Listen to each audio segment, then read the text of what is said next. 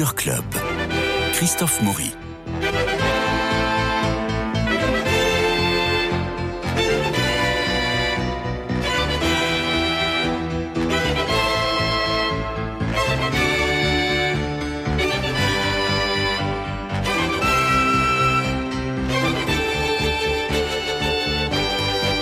Après la publication des dix enfants que Madame Ming n'a jamais eus, Eric Emmanuel Schmitt revient sur scène par le truchement de Xavier Lemaire, adaptateur et metteur en scène, qui est à nos côtés, euh, Nadir Amaoui et moi. Bonjour. Bonjour, bonjour à tous. Et nous avons euh, au téléphone Eric Emmanuel Schmitt, qui est loin puisqu'il joue actuellement euh, au théâtre euh, Madame Pilinska et le secret de Chopin. Bonjour Eric Emmanuel. Bonjour. Alors, comment s'est passée cette rencontre entre vous deux, euh, Éric Emmanuel Schmitt et Xavier Lemaire, qui commence? Éric Emmanuel, comment vous avez rencontré Xavier Lemaire? Alors moi, je l'ai rencontré sur scène, d'abord, parce que je, l'ai vu jouer, euh, c'était Dumas et compagnie. Euh, et euh, j'étais absolument fasciné par, par, d'abord par l'emploi euh, de Xavier, euh, la force qu'il a sur scène, l'extravagance euh, profonde. Et euh, je voyais une prestation comme ça qui était celle d'un géant. Et le lendemain, euh, je vois sa mise en scène de Un cœur simple, où tout d'un coup, le géant avait des pattes de velours et euh, faisait un travail euh, pour, euh, pour Isabelle, Isabelle euh, femme, une grande comédienne, oui, Isabelle Andréani, a un travail d'une subtilité, d'une finesse et d'une tendresse incroyable. Et voilà, cet homme m'a fasciné parce que je me suis dit, ben, il, il, a, il a les extrêmes, il a toutes les tensions qui font du bas. Et c'est vous, et c'est vous, qui, c'est vous qui lui avez proposé Madame Ming Ou c'est lui? Ben, c'était un ami euh, qui, avait, qui avait cette idée de, de, de faire euh, Madame Ming. Et, et lui, comme, comme moi, euh, nous trouvions que, que, que, voilà, que Xavier était tellement un, un être à part, un être différent, que pour un texte aussi différent, il pouvait peut-être être la bonne solution. Et, et, et je le regrette pas du tout, au contraire. Au contraire. Merci. Eh ben, Eric. on va prendre un tout petit peu d'ambiance en écoutant la bande-annonce. C'est dans la province de Guangdong que Madame Ming trône sur son trépied, où elle exerce la charge de Dame Pipi. Ce sont vos enfants, monsieur. Combien en avez-vous? Deux, par chance. J'en espérais pas davantage. Dépasser le but n'est pas l'atteindre. Et vous? J'en ai dix. Une chinoise peut-elle avoir dix enfants? Et. Deux fils que j'ai eus à deux ans de distance. Des enfants dotés de dons exceptionnels. Madame Ming détient vraiment le talent de proférer des mensonges colossaux avec une angélique douceur. J'adore que vous évoquiez vos enfants, Madame Ming. Pourquoi me trompez-vous? Pardon? Selon les documents officiels, vous n'avez pas d'enfants.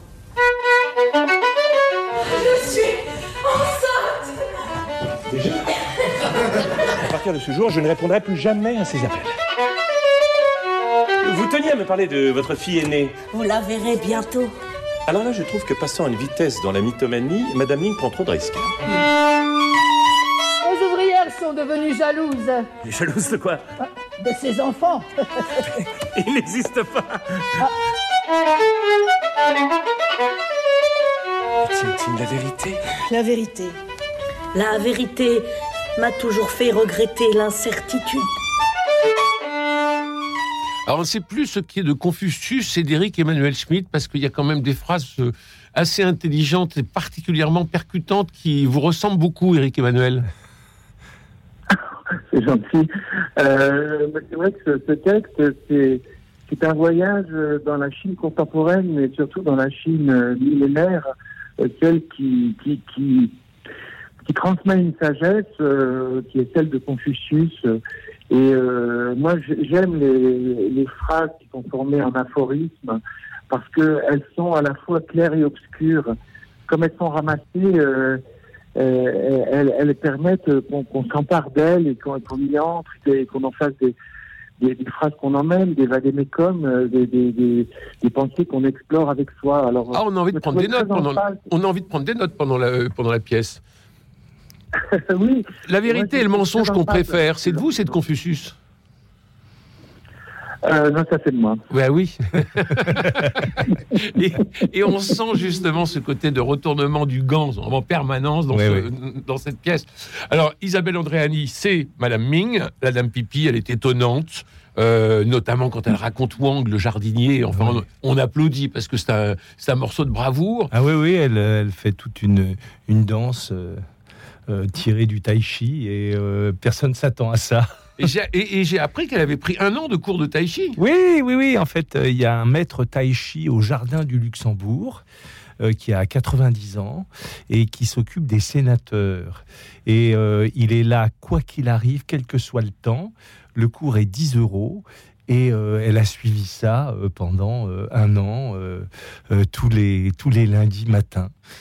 Alors, on a donc Isabelle Andréani, on a le narrateur. Euh, ben- Benjamin Egner, Benjamin Egner qui est, qui est un acteur que je connais depuis 25 ans, euh, qui, euh, qui est un acteur extrêmement habile et qui a le, le, le talent d'avoir de la truculence, l'amour des mots et beaucoup de profondeur.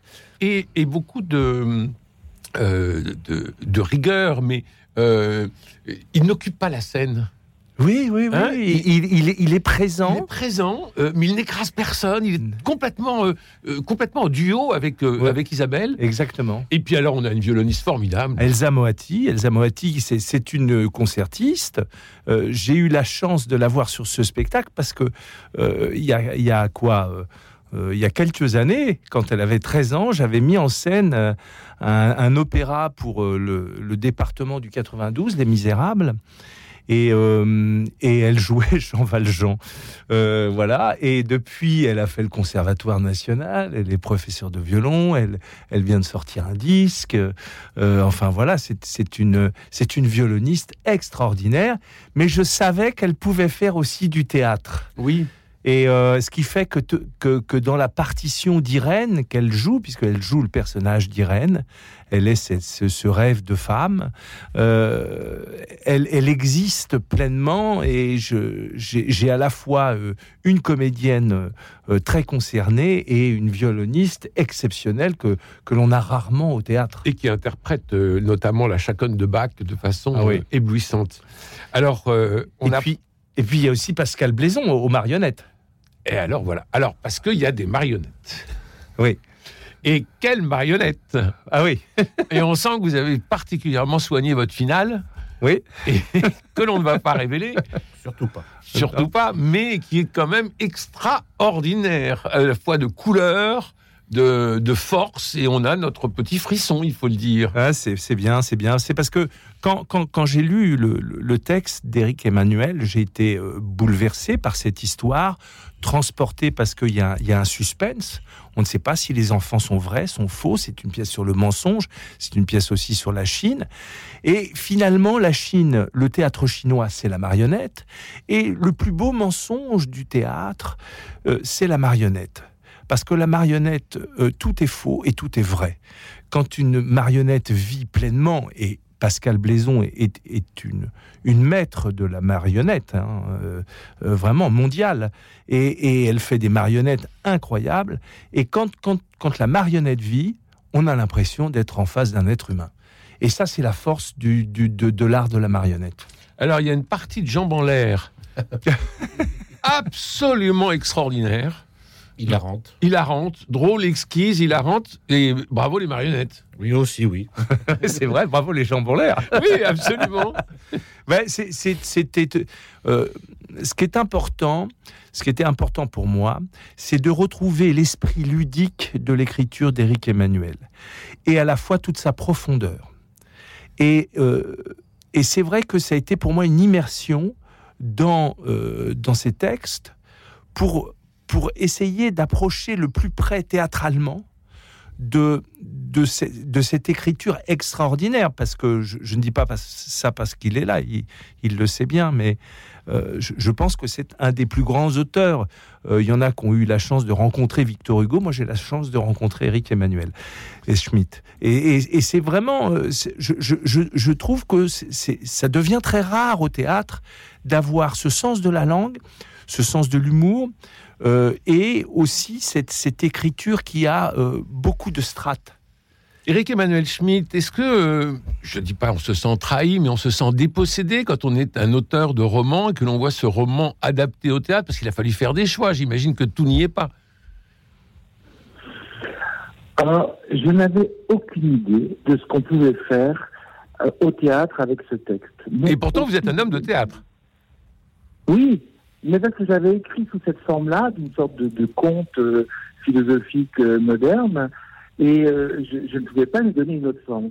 Et, et- et ça a été la force de, de- de Xavier de s'emparer de ce texte et de trouver un équivalent théâtral, c'est-à-dire c'est vraiment un conte théâtral euh, avec l'esprit euh, de, de- de l'étonnement euh, qu'il peut y avoir dans un conte, avec l'aspect initiatique qu'il peut y avoir dans un conte, et avec aussi euh, tous ces espaces de rêve euh, que- qui sont propres à l'écriture du conte et qui sont aussi propres à sa mise en scène, parce que il y a euh, constamment des détails euh, qui, qui emportent le rêve, euh, et il y a une poésie aussi avec les marionnettes qui permet à l'imaginaire de, de, de, voyager, de s'envoler.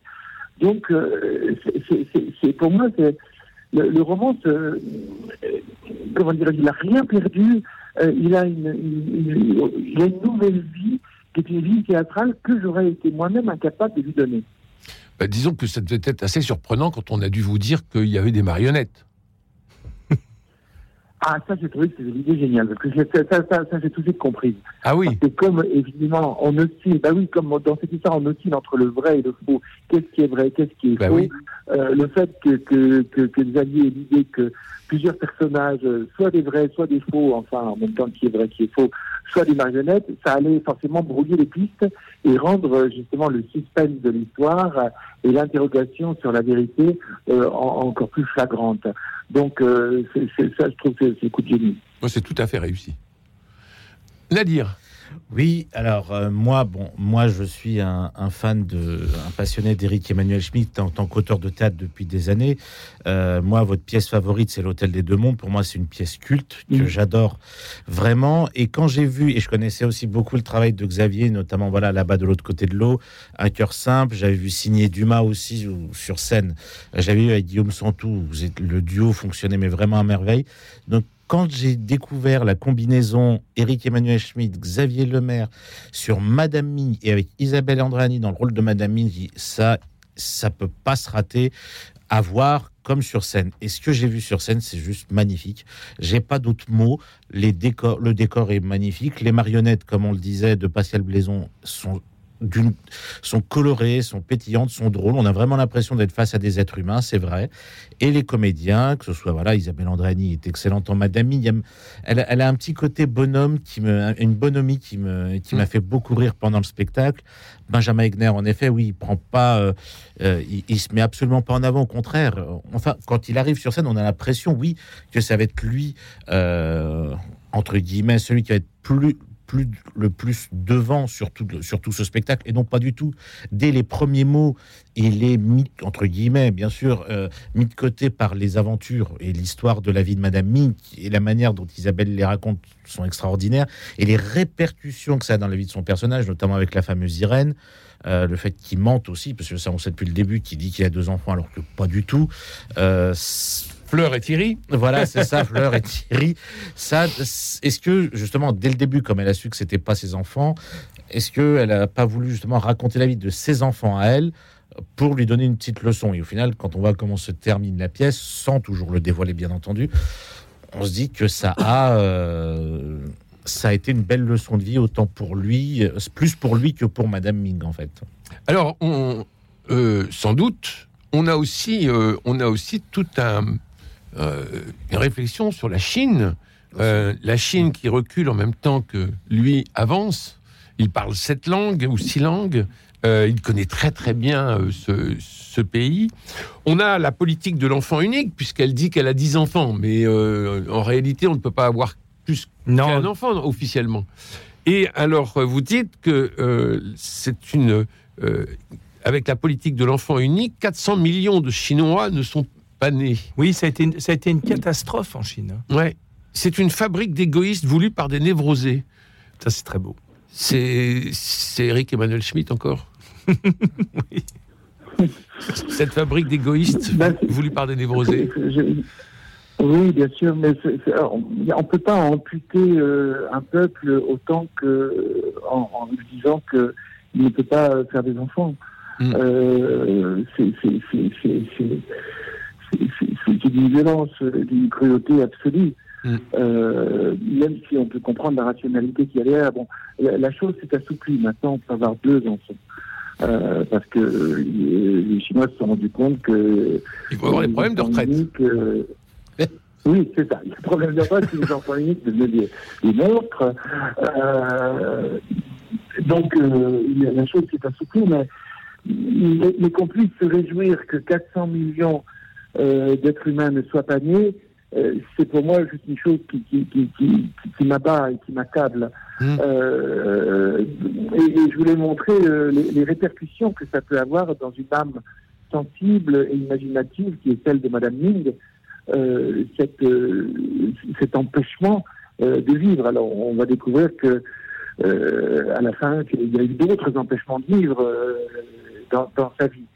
Mais, c'est- tout d'un coup pour, euh, c'est aussi une façon de dire que euh, il y a un moment où l'individualité, elle n'a plus de place que dans l'imaginaire. Et, et, et Madame qui travaille dans une fabrique de jouets, euh, eh bien, elle a fabriqué des poupons tous semblables. Et qu'est-ce qu'elle allait les rendre différents, ces poupons? Eh ben, c'était qu'un enfant allait les aimer et se raconter des histoires avec, avec, avec ces poupons, euh, poupons qui ressemblent à un autre. Et du coup, par le travail de l'imagination, par l'affect, par l'amitié et par l'amour, euh, l'individu euh, devient différent. Donc voilà, ce que je voulais montrer, c'est que tout d'un coup, quand l'État écrase, quand la société écrase, le refuge est l'imaginaire et c'est un refuge puissant. Mais oui. Et Très, très puissant. Et c'est vrai que Madame Ming devient notre mère à tous. Celle qu'on rêverait d'avoir, celle qu'on a eue, euh, celle qu'on voudrait avoir. Enfin, euh, voilà, voilà c'est ça là aussi euh, ce qui touche énormément les spectateurs qui, qui voient le spectacle, c'est que ça, ça, ça- ça fait des, des, des translations dans, dans leur propre vie euh, sur la paternité et la maternité. C'est vrai que quand on sort du spectacle, on, a l'impression, quand on voit Madame Ming, que ce soit dans ce qu'elle raconte ou même juste dans sa manière d'être, on a l'impression, oui, d'être face à sa mère. Moi, il y a des moments où je me suis dit, mais c'est, j'avais l'impression d'avoir ma mère sur scène, alors qu'elle n'aime pas le c'est- et c'est ça vraiment le talent, euh, le talent d'Isabelle, c'est que quel que soit le rôle qu'on lui donne, elle interprète avec une telle force.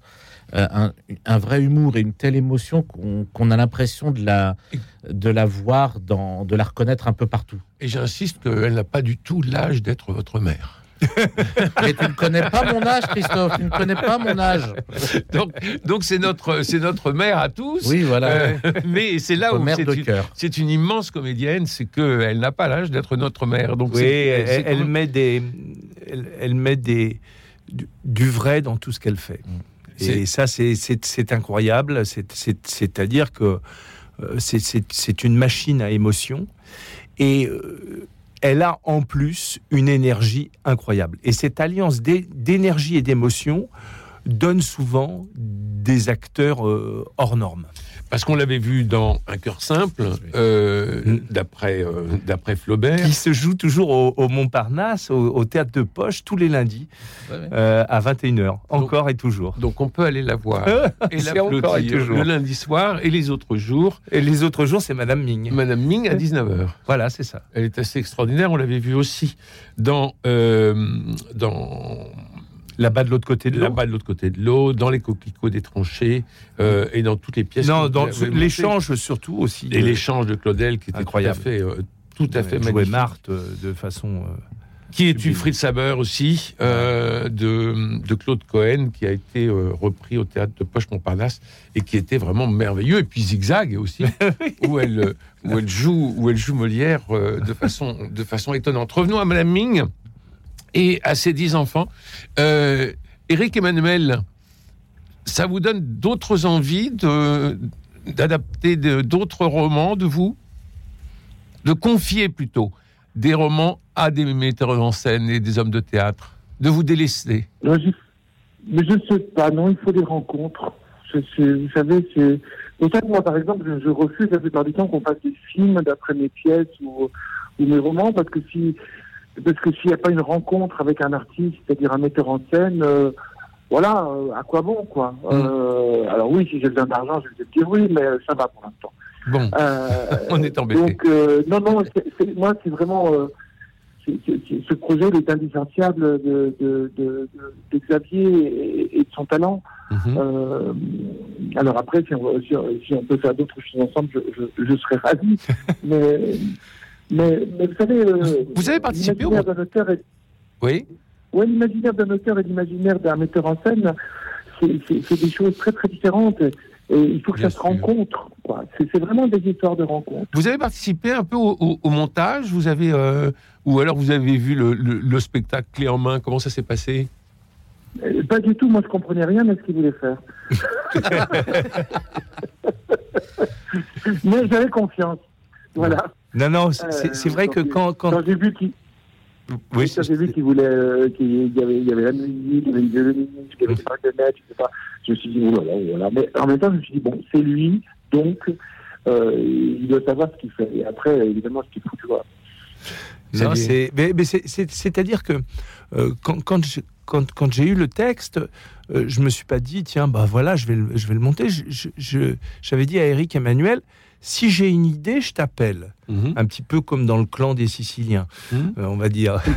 Euh, et euh, et j'ai eu cette idée de marionnettes et de violon. Pour toutes les raisons que je vous ai dites aupa- auparavant, hein, sur, euh, sur la rencontre de l'Orient et de l'Occident. Le violon est, est l'instrument qui peut jouer une gamme pentatonique et une gamme harmonique. Mhm. Donc, donc il y avait, il y avait une, une alliance très forte. Et puis c'est, un, un- un instrument qui est, qui est très proche de la voix humaine. Donc, donc tout ça, tout ça me parlait. Et effectivement, c'est, c'est là où je lui ai dit, ben voilà, je pense que là, je, je détiens l'idée pour le faire. Et c'est, c'est, c'est, c'est de là que c'est parti. Mais je, je, je comprends très bien Eric Emmanuel.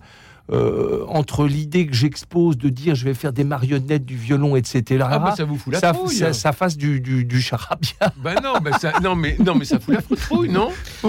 Euh, parce- euh, On a Ah oui. peur. Ah Oui. c'est pour ça. Ah oui, oui. C'est- là que la confiance euh, est, est une grâce, parce que j'avais confiance en lui. Je comprenais pas, mais j'avais confiance. Que c'est- assez gonflé. euh, euh, Xavier Lemaire réussit presque tout ce qu'il fait, mais il peut aussi se planter. Oui, bon, On- on n'essaye Oui, pas. oui, oui.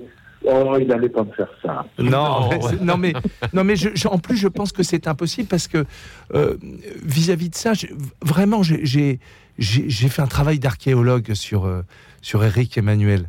C'est-à-dire. Euh, bah, j'ai vraiment relu ses textes. J'ai essayé de, de, de, de, de me fondre aussi euh, en lui. ouais. Alors, c'est- compliqué de dire ça, mais, mais je, je trouve très important quand, quand, on, quand on met en scène un auteur, ça c'est mon éducation, hein, mon professeur c'était Michel Bouquet, donc euh, voilà, il, il- il m'avait dit une chose très importante, il m'avait dit, avant de relire une pièce, lis-la.